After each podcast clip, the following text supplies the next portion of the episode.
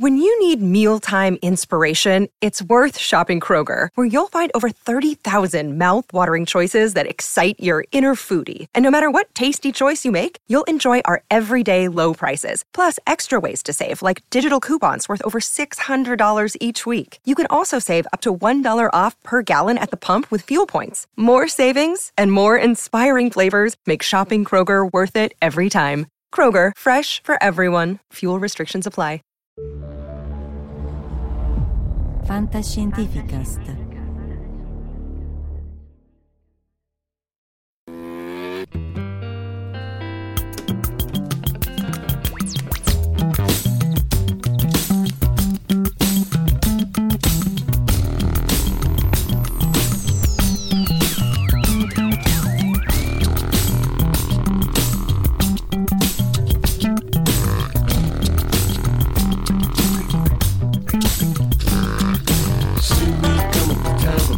You.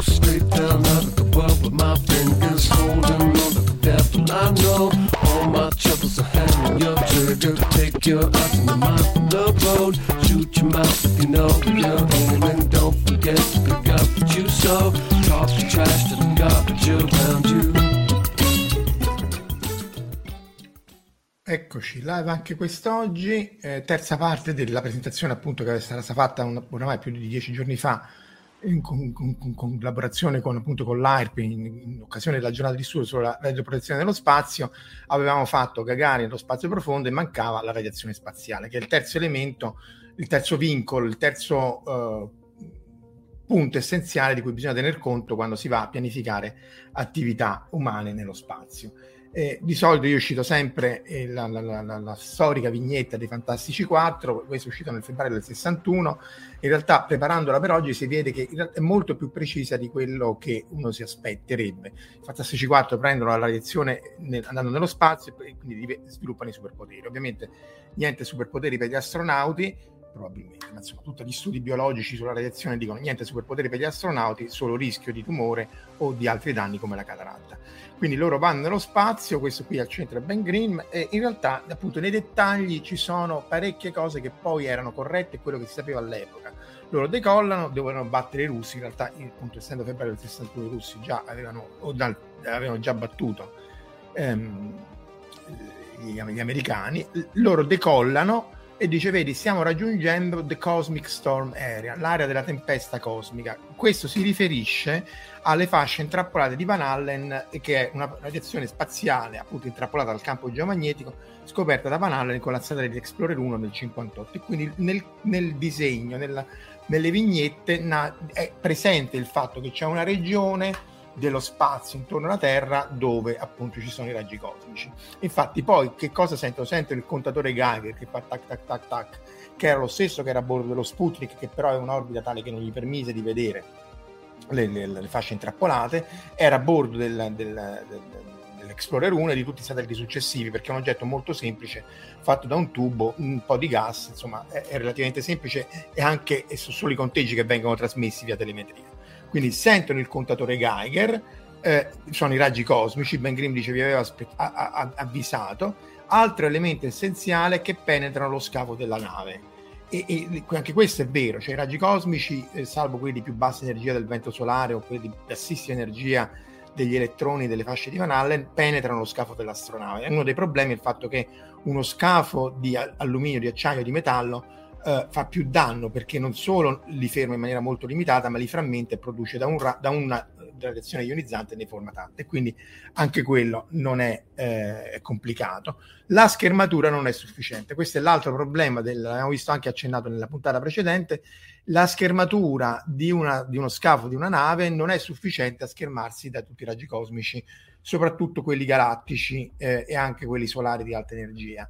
Perché se uno mettesse un metro di scafo eh, allora eh, peserebbe in maniera una quantità di, di- di immensa e quindi sarebbe un problema eh, incredibile. Non si riuscirebbe proprio a lanciare. Ma non sento niente. Questo è l'altro problema che poi è legato anche al timore de- della radiazione che non dà effetti non, non abbiamo modo di percepirla in maniera diretta a parte i lampi di luce che colpiscono gli occhi ma quello si merita una buttata a parte. Quindi noi non percepiamo la radiazione ionizzante. La radiazione ionizzante però indovinate un po' ionizza il DNA o crea radicali liberi può fare danno. E quindi può fare danno e appunto può far insorgere superpoteri se state su un fumetto oppure eh, tumori o cataratte o altri effetti se siete nella vita reale. Il fatto che non sento niente, qui c'è un errore perché qui probabilmente Ben Green dice sono ra- solo raggi di luce. E in realtà sì, ma in realtà il grosso dei raggi cosmici, quelli ionizzanti, quelli che non si schermano, sono nuclei, elettroni, neutroni anche, anche se sono neutri, e, e, non sono raggi di luce, ci sono i raggi gamma ma non sono pericolosi nello spazio perché quelli si schermano molto facilmente. Però la questione se i raggi cosmici fossero eh, eh, carichi o neutri è stata una questione, è stata una cosa, stata una serie di puntate della, del, del, del, dell'investigazione spaziale e dei raggi cosmici e oggetto di una controversia tra Millikan e Compton. Millikan diceva che erano raggi gamma, Compton diceva che erano carichi, vinse Compton, cioè eh, erano carichi, perché appunto si vedono provenire da una parte perché vengono deflessi dal campo geomagnetico e quindi comunque resta il fatto che anche se non li senti ti danno comunque eh, da, eh, ti, ti, danno vari effetti che, appunto negativi o positivi nel caso dei superpoteri di Fantastici 4 quindi in realtà in queste tre vignette c'è quasi tutto quello che c'è da dire da sapere nei raggi cosmici e, e, e di nuovo è sempre piacevole vedere come poi chi è andato a realizzare come quelli di Paperino chi è andato a realizzare queste vignette a scriverle eh, era ben a conoscenza di quello che era lo stato attuale de- all'epoca della ricerca si sapeva che i raggi cosmici venivano dallo spazio, ma appunto che fossero così abbondanti dobbiamo aspettare il 58, ma già prima, anche prima del 1912, dove Victor S fa una serie di voli con, con pallone aerostatico e porta un, un, non c'era forse il contatore Geiger, sì forse il contatore Geiger, comunque un elettroscopio a foglie, quello lo faceva anche Wolf sulla Torre Eiffel e così via, insomma nota che la radiazione invece di diminuire, perché dico se la Terra è fatta di materiale radioattivo, io mi aspetto e via via che mi allontano, la, la radiazione deve diminuire. Invece già appunto nei secoli precedenti, già salendo sulla Torre Eiffel, ancora di più andando a 10 km, rischiando anche abbastanza con tutti questi strumenti che misurano la radiazione ionizzante, questa non diminuisce manco per niente, ma aumenta. Quindi dice la conclusione è che ci deve essere una radiazione penetrante, perché deve penetrare l'atmosfera, ionizzante, però potevano essere gamma che hanno ca- creato secondari ionizzanti nel, nel, provenienti dallo spazio.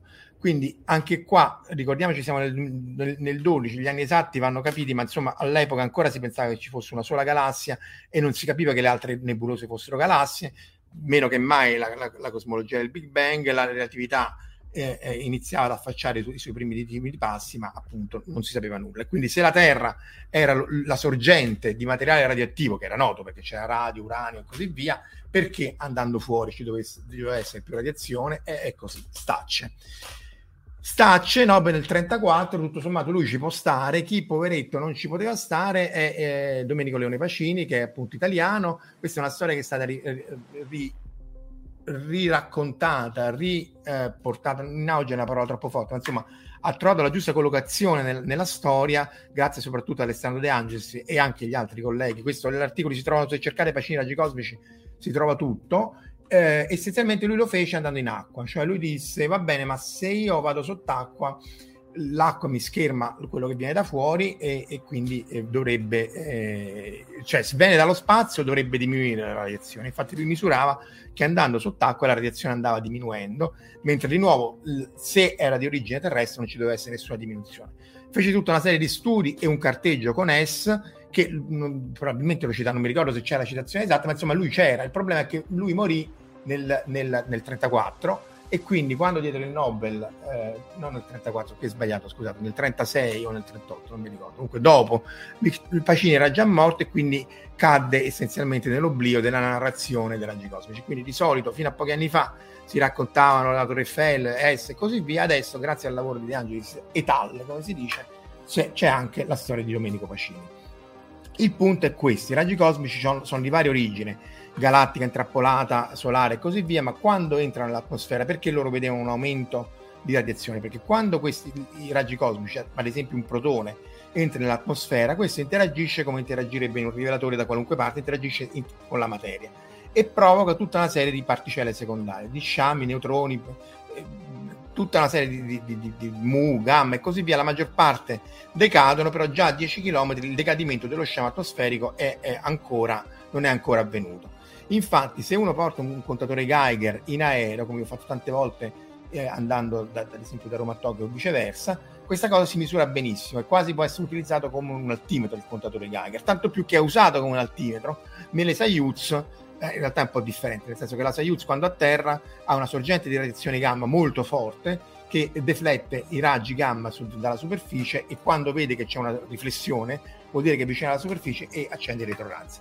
In questo caso la sorgente è esterna, è quella dei raggi cosmici galattici e quindi vedete che Roma eh, che ha 0,4 microsievert per ora, via via, quando, via via che l'aereo decolla la radiazione aumenta più o meno di un fattore 20 e poi aumenta gradualmente via via che prima si passava sulla Siberia eh, via via che il campo geomagnetico ammette raggi cosmici di più bassa energia e li fa entrare nel, nel tipo imbuto del campo geomagnetico, tanto più che poi è per questo che si forma l'aurora a queste latitudini.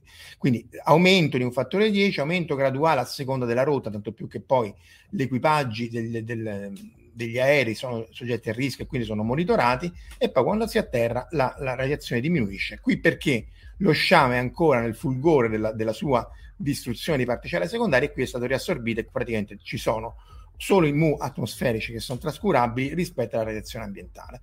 E quindi c'è tutta una serie di dosi di cui bisogna tener conto, sono soggetti a rischio occupational in cui prendono nell'ordine dei millisievert all'anno e vabbè, adesso è stato studiato per tanti anni, essenzialmente non è pericoloso, ma è un oggetto di cui tener conto, tanto più che sul Concorde, che volava ancora più in alto, c'era un, un contatore Geiger.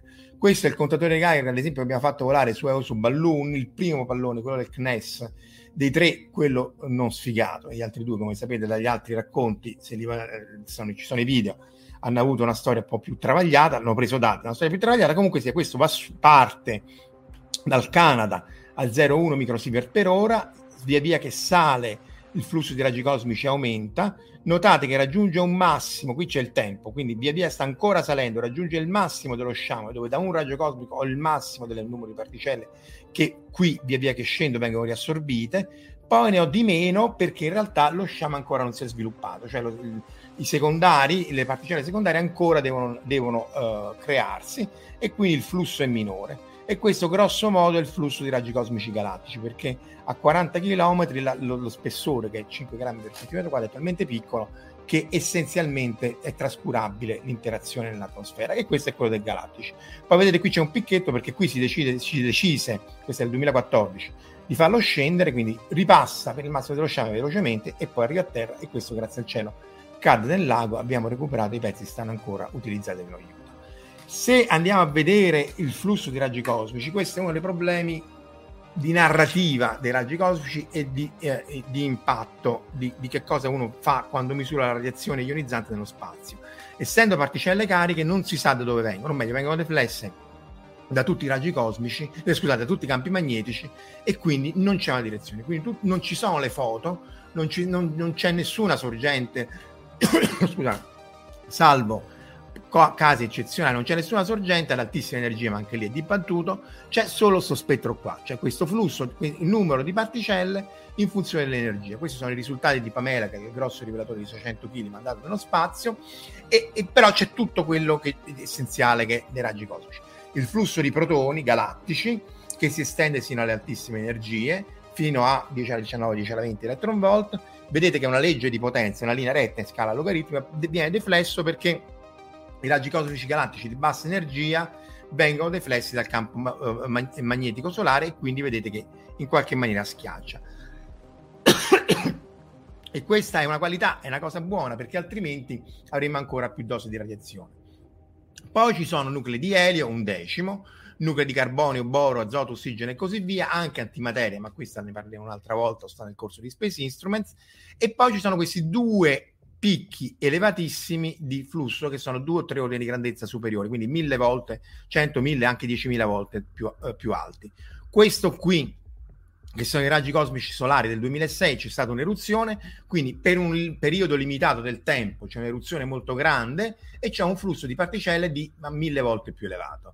Eh, ciao Raffaele eh, mille volte più elevato eh, e quindi questo eh, è un rischio transiente ma è un rischio molto elevato perché appunto in, in, un'ora prendo quello che prenderei in mille ore se dura un giorno prendo quello che prenderei in tre anni quindi da evitare. Oppure è questo qui che sono i protoni intrappolati nell'anomalia del Sud Atlantica ehm, che appunto sono un rischio per la Stazione Spaziale Internazionale perché sono limitati nello spazio in una regione del Sud Atlantico dove il campo geomagnetico è più debole, quindi se io passo lì prendo una dose mille volte più elevata, di molto più bassa energia, quindi qui in realtà si riescono a schermare, ma insomma è un punto che è stato studiato a lungo quando si è deciso di mettere la stazione spaziale a 51 gradi di inclinazione, anche se poi la decisione era, era politica perché era l'altezza, era l'inclinazione a cui i russi potevano lanciare con, con facilità. Veniamo appunto ai raggi cosmici intrappolati, la scoperta delle eh, fasce di radiazione che ha preso il nome dello scopritore da Van Allen. Eh, questa qui è la traiettoria dell'Explorer 1 che appunto eh, fu lanciato in un'orbita altamente ellittica e poi ricadde sulla Terra. Niente correzioni di rotta, niente di niente, ma insomma ottimo. Vedete che passa, eh, eh, questo è il disegno originale di Van Allen, passa con, attraverso due incrementi di conteggio di particelle e questi sono raggi terrestri, questa è la Terra, passa attraverso due incrementi, uno legato eh, ai protoni, dove si sono più vicini perché essendo più pesanti serve un campo magnetico più intenso e quindi più vicino alla Terra per intrappolarli, e uno più esterno che è quello degli elettroni che essendo più leggeri c'è un fattore 2000, poi vabbè, il campo va come uno su la distanza al cubo, quindi vabbè, c'è questa struttura complicata. Eh, quindi lo spazio è radioattivo, quindi ci sono delle regioni da evitare, e poi sono state studiate tantissime volte anche dal nostro Nina, sa- altri satelliti Sampex, Pamela e così via. Essenzialmente ci sono queste regioni eh, di protoni e di elettroni, quella di elettroni più esterna. E appunto quello che io faccio vedere sempre è questo video fatto dalle misure di Pamela, che è il nostro rivelatore lanciato nel 2006, operativo per 10 anni. Questo è tutto in scala, è fatto con Google Earth, in realtà c'è il video su YouTube se volete andarlo a vedere. Questo incremento di radiazione qua è quello legato alla fascia di Van Allen. Qui non ci arrivava l'orbita di Pamela, era 81 gradi di inclinazione. Questo verdolino sono i raggi cosmici galattici, aumentano ai poli perché il campo geometrico è più debole e quindi qui c'è, fermiamo qui c'è la fascia di elettroni alle alte latitudini, quindi 3-5 MeV, energia relativamente bassa che non è un problema per le stazioni spaziali, anche perché qua qui non ci vanno, e questa è la fascia di protoni di 35 MeV. Schermati, ma se siete fuori a fare attività extraregolari non è che sia proprio il massimo. Viene chiamata anomalia del Sud Atlantico perché, indovinate un po', insomma, è il Sud Atlantico, anomalia perché, indovinate un po', il, è anomalo, semplicemente perché il dipolo magnetico della calamitona della Terra, che è fatto ovviamente dalle correnti del magma che, che ruotano, in realtà a parte invertito, quindi la, il polo uscente è al polo sud, eh, eh, al polo, sì, all'Antartico, poi è inclinato di 11 gradi e, e oltretutto è spostato 200 km dal lato opposto al, al, Brasile e quindi in Brasile è più debole quindi avete questo flusso a parità di altezza più elevato. Qui siamo a 1000 km di altezza, è tutto in scala. Eh. Questa parte qui segmentata è perché appunto il flusso va in, sovra, in sovraccarico e quindi in realtà satura, però avete l'estensione che è un'estensione molto grande di queste particelle e se uno va via via all'altezza più bassa 550, 500 e così via, vede che il campo geomagnetico restringe il flusso di particelle, quindi a 400 km dalla stazione spaziale tutto sommato ci si può stare. L'altra cosa interessante è che essendo 400-300 km di altezza è invisibile perché non si vedono, non si percepiscono, ma è una cosa gigantesca. Se fosse visibile sarebbe questo cielo infernale visibile da Città del Capo o peggio che mai dal Pacifico o appunto dal Brasile. Cioè avreste questo cielo a 400 km, quindi relativamente vicino, di radiazione elevatissima che sta sopra di voi. Quindi meno male che è invisibile, o meglio che non interagisce con, con eh, l'apparato visivo, almeno a terra, cioè viene assorbita. Eh, il flusso è molto molto elevato, di nuovo qui purtroppo se uno non fa le mappe deve far vedere i conteggi, di nuovo è in scala logaritmica, quindi ogni volta che vedete una tacca c'è un fattore 10 e quindi rispetto ai galattici che sono in questa regione qua che contano per un millesimo, qui avete anche un fattore 100, quindi parliamo di 5 ordini di grandezza, parliamo di un fattore 100.000 e quindi eh, poi scende con l'energia, vedete che è molto brusco, via via che salga l'energia scendo e quindi la stazione spaziale che sta in queste regioni qua, un terzo grosso modo della radiazione agli astronauti è dovuta al passaggio nella fascia lunare. Non è un problema, però è una cosa di cui tenere conto. Tra l'altro, una delle obiezioni che vengono fatte da non siamo andati sulla Luna, Terra è piatta, non ce lo dicono, eccetera, eccetera, è che non potevano gli astronauti andare sulla Luna perché sarebbero passati nelle fasce di Van Allen. No, perché appunto questa è la traiettoria dell'Apollo andando verso uh, la Luna perché in realtà la Luna non sta sull'equatore, in realtà è tutta una cosa complicatissima perché la Terra è inclinata di 23 gradi rispetto all'eclittica del Sistema Solare, la Luna è inclinata di 5 gradi rispetto al piano eclittico della, rispetto alla Terra, poi c'è un'altra inclinazione e così via, insomma per farla breve, l'Apollo scientemente evitarono la parte centrale, perché vedete qui che 10 alla 8, 10 alla 6, 10 alla 5, quindi anche qua c'è un fattore 1000, se stai attento e passi nella corsia spaziale giusta, c'è o sbagliata, c'è un fattore 1000 o 10.000 più alto. L'altro, questo viene utilizzato spesso anche nel racconto dei raggi de, di fantascienza. Comunque sia, hanno evitato la fascia di radiazione e quindi sono andati sulla Luna e tornati via. Poi ci sono i raggi cosmici solari, eruzioni solari, anche qua ci stanno nel corso di spesissimo, essenzialmente sono vari tipi di brillamenti o emissioni di massa coronale, oggetti immensi, questo è un video della NASA, blob grandi unità, frazioni di unità astronomiche, quindi decine di milioni di chilometri che interagiscono con la magnetosfera terrestre, particelle cariche che in qualche maniera il nostro campo geomagnetico ci scherma, però sono quelle che poi danno origine all'aurora, e c'era il video anche dell'aurora, e, e, però sulla stazione spaziale comunque alle alte latitudini si vedono e abbiamo misurati sia con, con Altea, Silai 3 e così via, Silai 2 anche sulla Mir, che con Pamela che ha un'orbita più inclinata ma simile. E quindi questo è un rischio. Infatti, di nuovo, l'altra cosa che si fa sempre vedere è questa slide, questa fotografia, immagine storica degli anni 70 della NASA, in cui sono mostrati i momenti in cui eh, gli astronauti hanno lasciato il campo geomagnetico. Questi sono gli unici momenti nella storia dell'uomo, dal 68 al 72, in cui gli astronauti hanno lasciato il campo geomagnetico terrestre e sono andati nello spazio veramente profondo, profondino della Luna. Apollo 7, Apollo 8, Apollo 8 è storica perché fu quella che fece il giro proprio a forma di 8 con Jim Lovell attorno alla, alla Luna. Apollo 11, primo sbarco sulla Luna, Apollo 13, quello famoso del film con Tom Hanks che faceva Jim Lovell e Apollo 17 l'ultima volta che siamo stati fuori del campo geomagnetico. 72 è finita così, speriamo di tornarci, sono passati 50 anni, ma la cosa importante sono queste barre colorate. Queste barre colorate è la dose che viene di, presente, che sarebbe stata eh, data agli astronauti dovuta a eruzioni solari che si sono realmente verificate. Appunto, quella del 72 è uno degli eventi più intensi, ce ne sono stati tanti altri meno intensi, come tutte le cose naturali c'è una distribuzione in cui di rado avviene la catastrofe, un'esplosione o l'inondazione o quello che volete, di solito sono più piccole. Queste qui avrebbero dato dosi trascurabili, piccole. Un sievert comincia a essere pericoloso. 10 sievert siete morti. Quindi queste due righe sono preoccupati parecchio, eh, non ti preoccupare più perché non c'è più niente da fare. E, e, e, le tre barre sono nel modulo di comando, nel modulo Apollo, quindi più bassa perché siete più schermati, nell'EM, nel modulo d'atterraggio o con la tuta spaziale.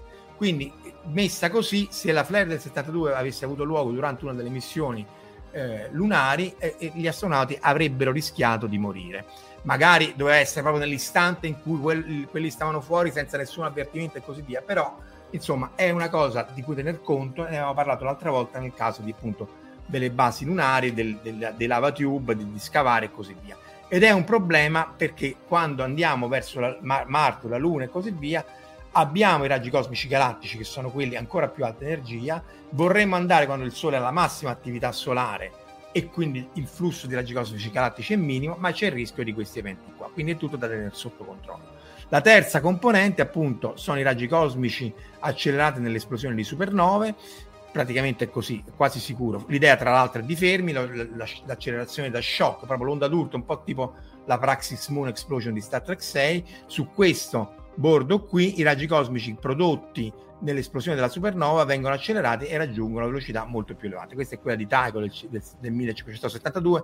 Ovviamente i colori sono falsi colori legati alle osservazioni a raggi X e energia differente. Questa è la supernova di Cabrera del 1604. Vi è parecchia evidenza che siano almeno una sorgente. Poi che ci possano essere altre sorgenti, anche qui, dati di Pamela mostrano che ci deve essere qualcosa di più complesso. Ma comunque se avvengono da qua e tra l'altro producono tutti i nuclei oltre il ferro 56, cioè il ferro, vi ricordate, è l'elemento più stabile, è l'ultimo elemento che viene prodotto nella, nei processi di fusione nucleare perché poi l'energia di legame, la, la, curva invece di salire scende. E quindi in realtà qui sono i, i nuclei pesanti, uranio e così via che producete nella, nella fusione fisica dell'onda d'urto della supernova. Perché la densità di materiale è talmente elevata che è milioni, miliardi di volte superiore a quella di una bomba nucleare, se ce l'aveste proprio accanto all'occhio, come diceva eh, X, il cartone di, di XKCD. Ciao Mauro. Quindi tutto quello che viene oltre il ferro 56 è creato nell'esplosione di supernova, tutto quello che viene prima eh, è sostanzialmente creato nella, nella, fusione nucleare, a parte l'idrogeno e l'elio che sono creati. Ciao Wilson, nella, nella, l'idrogeno e l'elio che sono creati dopo il, il, Big Bang. Non è tanto importante quello che c'è dopo, quello che è importante è quello che c'è prima, perché il flusso di raggi cosmici di nuclei è eh, eh, oltre il ferro è bassissimo. Di nuovo, anche qui è logaritmico. Quindi tra l'idrogeno fate finta che è il 90%, l'elio è il 9%, tutta questa roba qui è l'1%. Perché tra, tra, appunto, tra l'idrogeno e il ferro ci sono, c'è un fattore 10.000, con il piombo c'è un fattore eh, 10 miliardi. Ciao Fabrizio. Quindi è assolutamente trascurabile. Tra, tra l'altro, vedete questa cosa zig zag è legata alla struttura del nucleo, al fatto che è più facile sintetizzare elementi con numero pari piuttosto che quelli con numero dispari. Eh, litio, berile e boro si rompono facilmente nel, nella propagazione del mezzo interstellare, quindi ce ne sono pochissimi. E vabbè, questa è la struttura. Il punto qual è? Dov'è l'inghippo? Dici, vabbè, allora solo idrogeno e l'aereo è semplice schermare. No, perché in realtà questo qui nero è il flusso che vi ho fatto vedere prima, che si ferma a Z26, cioè al ferro, quindi idrogeno 100, elio 10, ferro 001, però siccome sono nuclei pesanti, ionizzano molto di più il, il, materiale di cui siamo fatti noi, il DNA, ionizzano molto di più l'acqua, creano più radicali liberi e quindi la dose, o peggio ancora, la dose equivalente, ossia il danno biologico alle cellule, alla, al DNA, è molto più grande, a tal punto che se ci mettete in mezzo la biologia e fate il conto, viene fuori che il, il ferro che conta per un decimillesimo dei protoni, in realtà è, fa più danno al DNA del, dei protoni. Sono questi qui la curva rossa e questo qui appunto è il danno del ferro rispetto al danno del, dell'idrogeno. Tutto insieme sono i raggi cosmici galattici, tutto insieme è quello che crea il problema appunto per andare sulla Luna, su Marte e così via e, e, e, per questo che poi uno fa un, un calcolo del rischio, fa raggi cosmici galattici è un po' tipo il, il, il, fondo, la statica, quindi vorreste andare verso Marte quando c'è meno statica, meno fondo e il Sole è più attivo, ma c'è il rischio delle eruzioni solari. Si parla in termini di rischio, di incertezza, perché ovviamente se andasse, tutto andasse liscio non ci sarebbe nessun pericolo, però c'è un'incertezza biologica, c'è l'incertezza delle eruzioni solari e quindi se una missione lunare da un rischio eccessivo del 0,1% che è trascurabile rispetto agli altri rischi delle altre che l'astronave esplode, Apollo 13 o Challenger e così via. Vedete qui la barra che è il 95% legata all'incertezza biologica o anche alle fluttuazioni dei raggi cosmici solari. La stazione spaziale è l'1% del rischio, di nuovo anche qui è assolutamente trascurabile, non ci sono evidenze. L'unica evidenza tra missioni in orbita bassa e quelli un po' più alti come Hubble o la Luna è la cataratta, un articolo di Frank Cucinotta.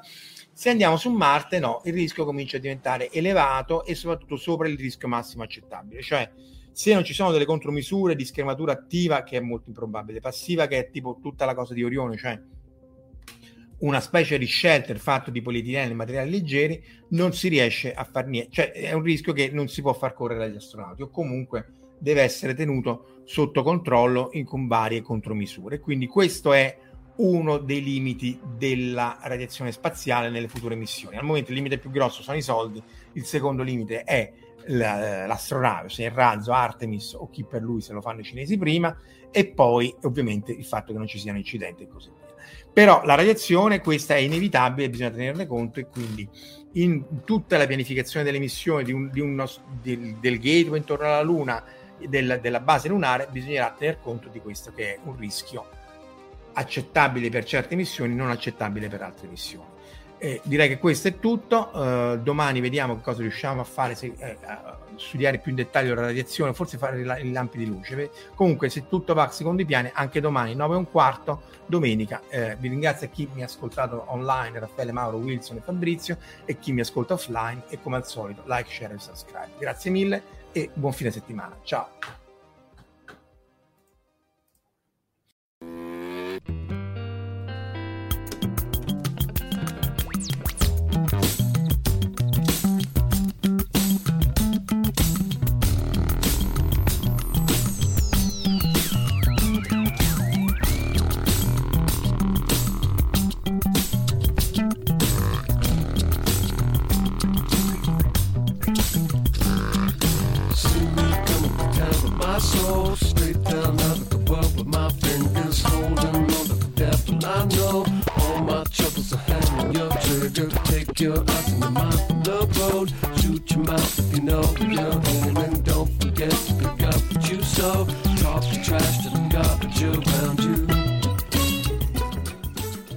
Avete ascoltato La fisica di Polibio, orrori cosmici, meraviglie insondabili e oscure realtà.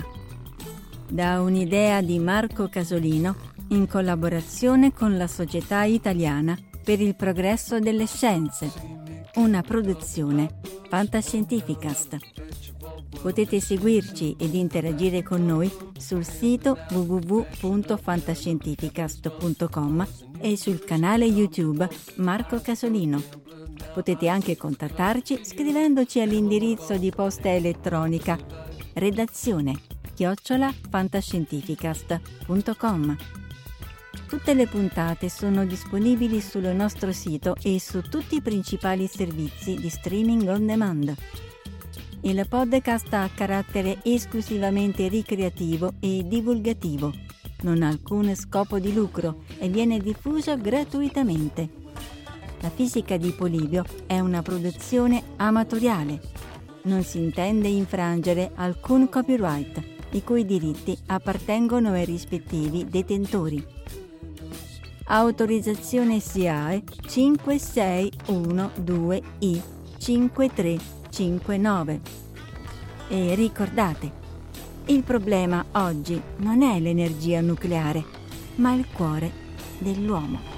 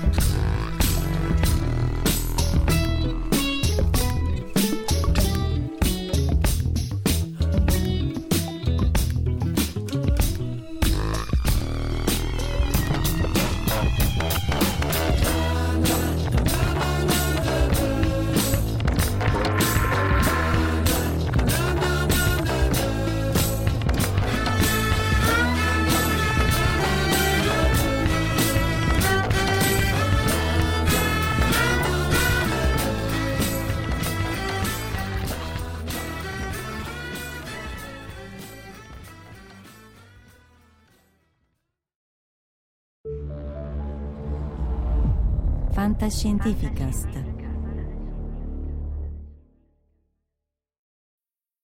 Need mealtime inspiration, it's worth shopping Kroger, where you'll find over 30,000 mouthwatering choices that excite your inner foodie. And no matter what tasty choice you make, you'll enjoy our everyday low prices, plus extra ways to save, like digital coupons worth over $600 each week. You can also save up to $1 off per gallon at the pump with fuel points. More savings and more inspiring flavors make shopping Kroger worth it every time. Kroger, fresh for everyone. Fuel restrictions apply.